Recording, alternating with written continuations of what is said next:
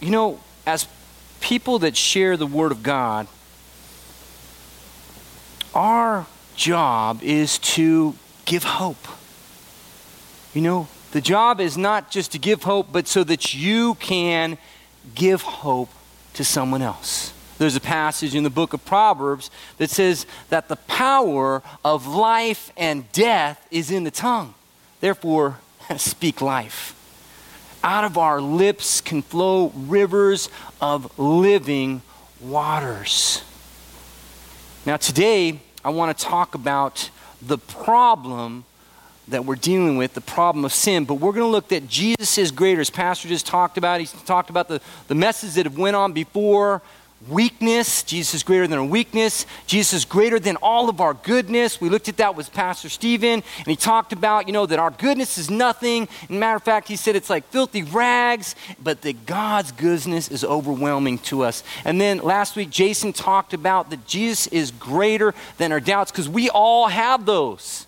Christians and non Christians. Man, as Christians, we have doubts, and that's what happens. The enemy assails our mind with despair and doubt. And so we have to, man, fill our mind with the Word of God. Faith comes by hearing and hearing the Word of God. So I want to look at one person today that we often don't think of when we think of sin. I want to take a look at David. How many are familiar with David? David out there. So, King David, he was awesome, right? You know, I mean, here he is as a young shepherd. He's out there slaying lions and bears. Man, with stones. And, you know, that's pretty amazing right there. I've never done any of that kind of stuff. So then all of a sudden he comes up one time and he is, there's the armies of Israel running scared from Big Goliath. And he gets out there, man, and he says, You come at me with the big old spear. He says, I come at you in the name of the Lord, and I'm going to take your head off today. And sure enough, bam, hits him with the stone, slays him. Victory. Well, man, he's, then he goes through some trials. He finally becomes king, and he's on this mountaintop experience.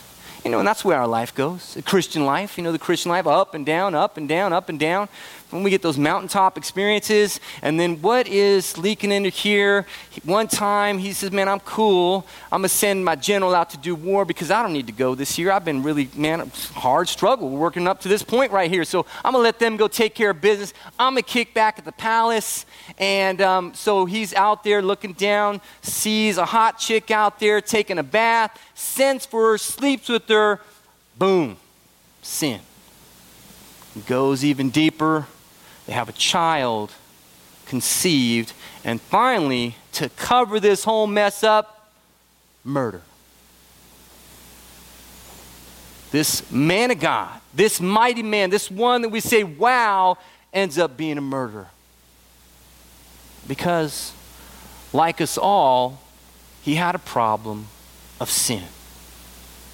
Let's look at his little thing. I just want to, he wrote a psalm, chapter psalm. He wrote a lot of psalms, but Psalm chapter 51, we're going to start with that. Just want to read this passage. This is after he repents, and I just want to look at some key principles that he says. He says, Have mercy on me, O God, according to your unfailing love, according to your great compassion, blot out my transgressions. Wash away all my iniquity and cleanse me from my sin. For I know my transgressions, and my sin is always before me. Against you, you only have I sinned and done what is evil in your sight. So you are right in your verdict and justify when you judge. Surely I was sinful at birth, sinful from the time my mother conceived me. Well, he nailed it right there. I mean, that's it. We're sinful from birth. I mean, what is the problem? It's not that I come out of the womb and I'm, you know, trying to do sinful stuff. It's this problem is way back, like Stephen talked in the garden when Adam chose to sin, when they were tempted. Well, that one act of disobedience brought sin, and we are sinners at birth sinners at birth. We're sinfully conceived in the sense that, that we carry that stain of sin with us. And nobody has to look any further. You can, you that have children out there, know when your daughter says no or your son says no and you're telling them to do the right thing. It, you didn't train them to say no. They're just like, I'm not doing what you're telling me. No. You know, and then you have to bring out the discipline. And we all know those things. And you don't have to look any further. How many times have we blown it? How many times have we not done what we're supposed to or done what we were, weren't supposed to? You know, if I was to define sin, sin simply means to miss that perfect mark. That's it. I mean, there's a, there's a God given mark out there, and if we're aiming at it, we sinned when we didn't. There's all kinds of words to describe the way sin is, whether it's a transgression, you stepped across the line, whether it's wickedness, it was really bad. You know, so there's like seven different words that define types of sin. But sin itself means you blew it. And the Bible says that all, everybody say all, all have sinned and fall short of the glory of God. So we don't have to look at our neighbor and point fingers at him or her or what. You know, man, this message is not for them, it's for me and it's for you. Because you know what? And I especially want to speak to Christians today. I, want to speak to Christians because oftentimes, as Christians, we walk around and we got a smile on our face. We come into church and we put on our Sunday clothes and hey, smile big, and you know, we're dying inside. We're struggling. We're battling. Oh, how many of us have told God we'll never do that again. I'm not doing that again, God. No way. We told people, our friends, families, what I'm swear that's done. And then what happened? We did it again. We did it again. Did it again. You know, and we struggle with this thing called sin. Oh, what a wonderful, awesome God we have because He has given us a solution. But I want to look at a few points about sin. Just, you know, because this is important that we identify sin. I've already said what it is, but let's look at some characteristics of sin and what it does in us. Let's look at, at the first point sin is deceptive. Sin is deceptive. Look at this verse with me. Hebrews chapter 3, verse 13 says, But encourage one another daily, as long as it is called today, so that none of you may be, what's that word? Hardened by sin's deceitfulness. Have you been hardened, or I like, you know, bombarded with sin? Man, you guys have been felt that overtaken in a trespass sometime. That's what the Bible says. If anyone is overtaken in a trespass, sometimes you're seeming to run away from sin. It just, or sometimes you hold on so long it's like a rubber band. You know, you're holding on, holding, snap, it smacked you and hurt. Man, it hurts. You know, that sin is deceitful. If sin didn't feel good, nobody would do it, right? I mean, if it was bad, you know, I mean, but you know what it is is that the Bible says, "Let no man say when he is tempted, I'm tempted by God." because each one is tempted by his own desires. And then, you know, the Bible says we're enticed, we're drawn away by our own desires. And when desire is conceived, it gives birth to sin. And sin, when it's full grown, brings forth death. And so there's that passage, that something inside of us that is drawing us towards sin. It's, it's pulling at us, it's deceptive. You know, and that's why we gotta, we gotta speak life. We, we need to have something that is greater than this deception. Jesus said, I am the way, the truth, and the life. Oh, we need, you know, I was, man, deceived and drawn away, and I just became such a wreck that society said, man, you know, put him away. You're out. No more. Go away. And you know what, man, because I was wrapped up and I didn't get better, I got worse. But you know what? God did something. We'll talk about that. But sin is deceptive, it deceives us, it looks good. God gave us all these wonderful gifts our emotions, our feelings, all these things, pleasures, things that God gave all those. Satan to give those. God created this wonderful, amazing body that we have and all the pleasures in life. And what it is, sin steps up and we start to we start to warp those things. That's what sin does. It says, you know, hey, sex is good, but man, sex, have sex with everybody, you know, or this is good, or you know what, man, get, drinking is fine, but mm, get drunk, you know, or whatever it is in our lives. It doesn't matter, you know, what it is in our life. Each one of us has our own specific struggles that we deal with, that sin that draws us. It's deceptive. We'll talk ourselves into it. We'll try to talk ourselves, we'll end up doing it again. So let's look at the next one. I, I want, this is such an important part right here. Sin is destructive. Sin is destructive. Look at the verse with me, Romans chapter, uh, uh, Galatians chapter 6, verse 7 and 8. It says, Do not be deceived. God cannot be mocked. A man reaps what he sows. Whoever sows to please their flesh will from the flesh will reap destruction. Whoever sows to please the spirit from the spirit will reap eternal life. Destruction. I mean, have we all faced some kind of destruction in our lives from our choices, from our sin, from somebody else's sin? We've all felt the impact. Man, sometimes it could be a death of a relationship. Somebody sins and blows it. Sometimes it could be the death of a friendship. Sometimes it could be the death of a blessing. Sometimes, you know what? Sin brings guilt, shame. Don't even want to go back to God because you feel guilty, right? You know, you're like, I can't go back to God now. I done swore to him 500 times, and that was 501. You know, and surely God couldn't. And, and then, so, do you see the weight that the enemy uses against us? You know, that weight of sin that bears ugliness. Sin is just ugly. That's what it is. Sin is sin is ugly in our lives. John chapter 10, Jesus talking about the thief he uses, the Bible says the thief has come to steal, to kill, and to destroy. And he uses the same thing he used in the garden the lust of the flesh, the lust of the eyes, and the pride of life. Remember, the woman saw that it was pleasing, able to make one wise, and desirable to, for food? You know, it's the same kind of stuff. It's going all the way in. It repeats that in the book of First John. Still using the same methods to bring destruction in our lives and in the lives of others.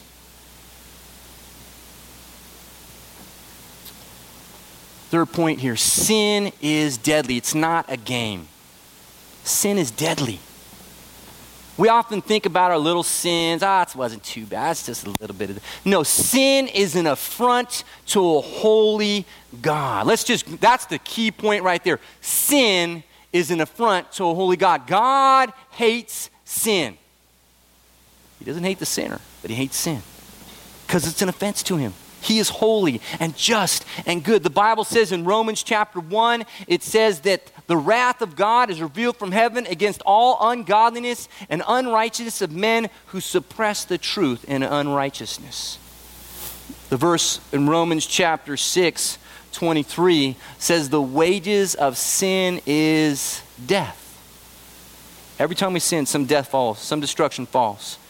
You know, but in Romans chapter 1, he talks about this pathway, this destructive, deadly pathway that goes down. And, you know, he says that because they didn't want to retain God in their mind, he gave them up. And then in a couple verses, he says he gave them over. And finally, he says he gave them up to do all those things which are not fitting. And that his wrath is on those things. Sin is a problem. Sin is a problem in our lives. And, you know, the more we do it, the worse it gets. Starts small but gets big. Can't get enough. Jesus told the woman at the well, I like this allusion. He said to her one time, He said, You know, whoever comes to this water is going to thirst again, but whoever comes to the water that I give him will never thirst. You see, you can't get enough of sin. It just leaves you thirsty. It's like drinking a Coke. You know, I mean, just got, it doesn't really quench your thirst. You got to have something else. You know, and that's what it is. Sin just, it's a downward spiral that you can see over and over again in the Bible. You know, like the Israelites, they came and then all of a sudden they were there, and the Bible says in those days there was no king, and everyone did what was right in his own eyes, and you could see them just spiral down and down. And finally, God said, You guys are out. I'm sending you over here to this captivity. And, and finally, they got right. So, you know, here's the problem. We all got it. There's not a person in here, not a person on the planet that doesn't have a sin problem, but we have a message of hope. Oh, amen. We got a message of hope. The Bible says that we've been begotten again to a living hope, not a dead hope, not just some kind of weirdo hope. It's a living hope, and it's through the resurrection of Jesus Christ from the dead.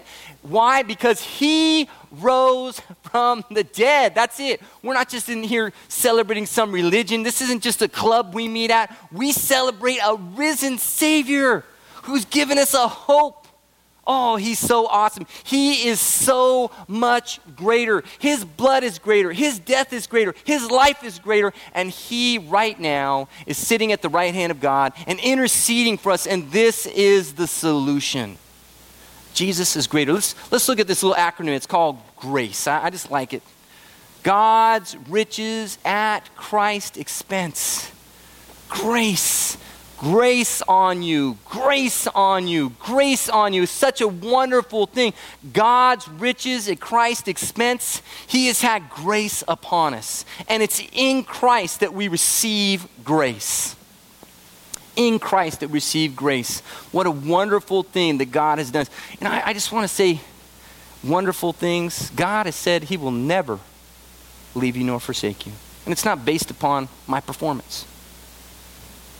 The solution to our sin problem is not reading your Bible more, not doing another service, not uh, you know becoming more uh, holy in the terms. The solution to our sin problem is trusting in the Savior. It's the cross. Oh, I don't. You could be really good. It doesn't matter. It doesn't matter to me. You're trusting in your goodness. It's gone.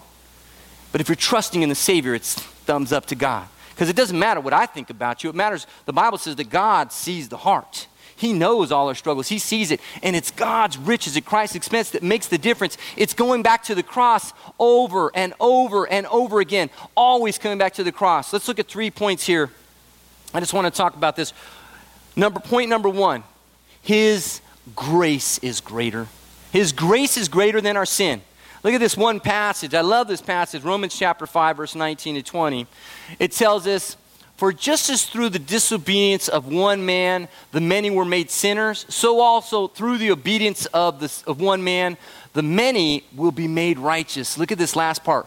Where sin abounded, grace abounded much more. I mean, we've experienced the first one sin abounding in our lives, you know, just turning sober, going on and getting deeper. But listen to this. I love this word where sin abounded. It means to jump, you know, go on, go over. Man, God did it better. He super abounded. No matter how high the bar was, God said, I'm jumping over that. I can make it. And He can. He could do anything. He's awesome. He abounded. His grace, His expense, riches, God's riches at Christ's expense, just jumped over that. And that's an exciting thought. You cannot sin enough. Now, it's not a license to sin. Don't just run out of here and start sinning because, but your sin cannot outdo God's grace. That one sin or those multitudes of sins that you're thinking about right now can't outdo God's grace. Amen? And you got to cling to that. You got to hold to that because you know what the enemy's going to do? He's going to whisper in your he's going to say, "Oh, God's not going to forgive you. You can't talk to God anymore. You've already told him that you swore not you're going to do that anymore. Oh, you blew it again. You bad person." That's what he, I mean, you got, or even say those things to yourself, I'm so stupid. We talk negative to ourselves. You know, I'm dumb. Why did I do that? Uh, and then we get guilty and we're full of shame and remorse. And these are the destructive things of sin. And then sometimes we, you know, oh, honestly, we, we sometimes don't go back to God because we're scared. We're guilty. We feel like he, we're nothing. That's all right. Praise God. He didn't care if you're nothing, He made you a somebody. He said, Man, I'm choosing this person. I got this person. That's my son. That's my daughter. And I love her. All you that have kids out there know no matter how many times your kid says the wrong things or does the wrong, still love them. Love them, love them, love them. Might get you mad, but you still love them. You still love them. Let's look at this next passage. His forgiveness is greater. His forgiveness is greater. Look at this verse right here. This is so wonderful. It's built on grace. So let's, Ephesians chapter 1, verse 7. In him, that's Jesus, we have redemption. That means he's bought us back. Oh, that's a wonderful passage. Just think you've been purchased. Oh, it's not a little purchase, it was the purchase at the cost of the blood of Jesus. Wow. We have forgiveness through his blood, the forgiveness of sins according to the riches of his grace. There it is again, that wonderful word, grace. Grace is meaning that God gives us what we don't deserve. And that's it. God gives us. And it's not, I didn't earn this. God just gave it. He gave his riches. He gave us forgiveness. Forgiveness is such a wonderful thing. I mean, you know, and we think oftentimes back to the numbers again. Let's think now, Peter one time came to Jesus and he said, You know, he said, Lord, how many times should I forgive my brother if he sins against me? Up to seven times? That's a pretty good number. Yeah, I mean, if he socks you in the day, socks you in the face seven times, should you, I'd be really gracious, God. And Jesus just put him in his place. He said, I tell you not seven times, but 70 times seven. And he wasn't saying just count up to 490 and that's it. no, he didn't see it. He's just showing us the grace of God. He's showing us the goodness of God. He's showing us that God is not up there. Hold on. The Bible says that God has removed our sins as far as the east is from the west. Have you ever measured that? It can't be measured. There is no measurement because they never will meet. Ever, ever, ever. The Bible says, as high as the heavens above the earth, so great is his mercy towards those who fear him. Amazing God that we serve. That can't be measured. He says he's cast all our sins into the sea of forgetfulness. What? All of our sins. Oh, I wanted you to remember this one because, you know, often we're performance driven. You know, we're thinking, oh man, I did pretty good today, or I've been doing good this week, or all my sins are confessed up to right now. And I'm in church, it's good, you know, but if we leave the building and I say a cuss word and then I hit by a car, surely I'm out, you know. But no, no, that's not the way it works. God's not like, he, the, God forgave you for most of your transgressions. No, no, that's not even go there. God forgave you for all your transgressions. The ones you've already done, the ones you might be doing right now, and the ones that you're going to do in the future, all of them went to the cross. There's not one. You can't surprise God. you can't surprise your sin. God's, oh my gosh, did you see what that person did? He chose you, He knows you, He knows everything you're ever going to do. He loves you.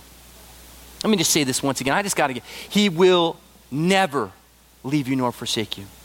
He will never leave you nor forsake you. He will never leave you nor forsake you. He will never. Everybody say never. Never.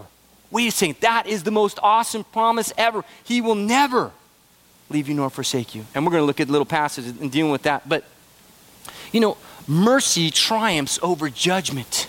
That's what James tells us in the book of James. He said, you know, he said that mercy triumphs over judgment, and we serve the God of all mercy. 37 times in the Bible, the Bible says his mercy endures forever, or his mercy is everlasting. That's pretty awesome.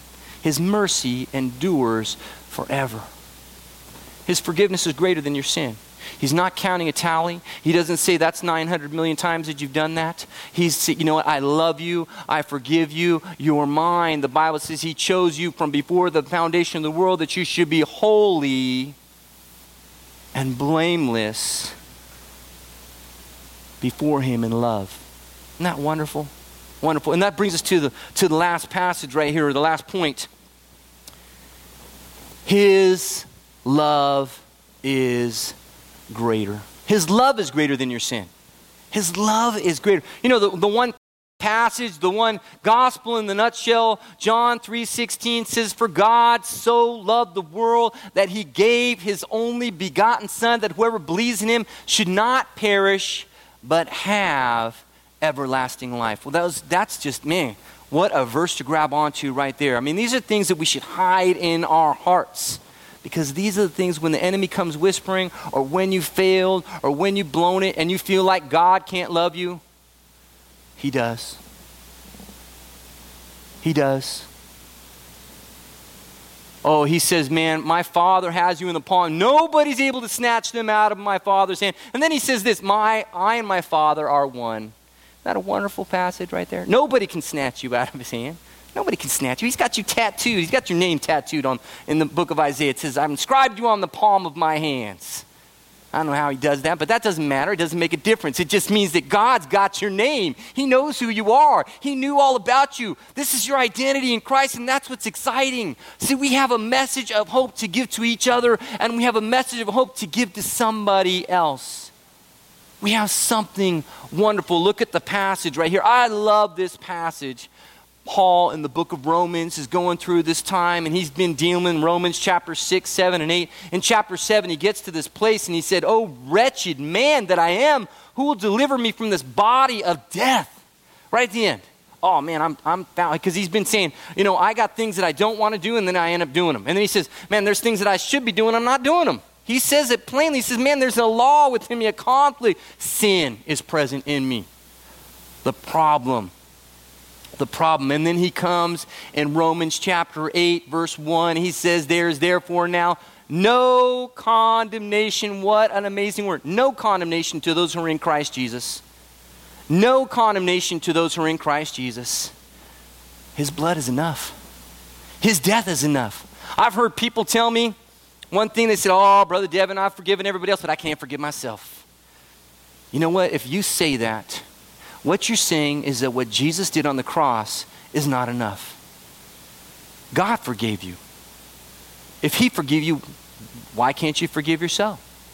I mean, or, or you're saying, Jesus, you didn't do it enough. You didn't, you, I need to put a couple more stripes on you, Jesus. You need to hang there a little longer. No, Jesus, His death is enough. It's enough. He bore the wrath of God so that, man, he had to turn and say, My God, my God, why have you forsaken me? Because he was bearing the wrath of God and separated because he was facing that sin judgment. He bore all our sins in his body on the tree. That's what the Word of God tells us. And that's where you come back to, come back to, come back to it, come back to it again and again and again. However many times you sin in a day, in a month, in a year, it doesn't matter because God receives you. He loves you. Look at this passage. For I am convinced that neither death, nor life, nor angels, nor demons, nor the present, nor the future, nor any powers, neither height nor depth, nor anything else in all creation will be separate us from the love of God that is in Christ Jesus our Lord. I'm going to say it again. He will never leave you. He loves you so much. He said, Nothing, nothing, nothing. Everybody say nothing. Nothing. Nothing can separate you from that great love.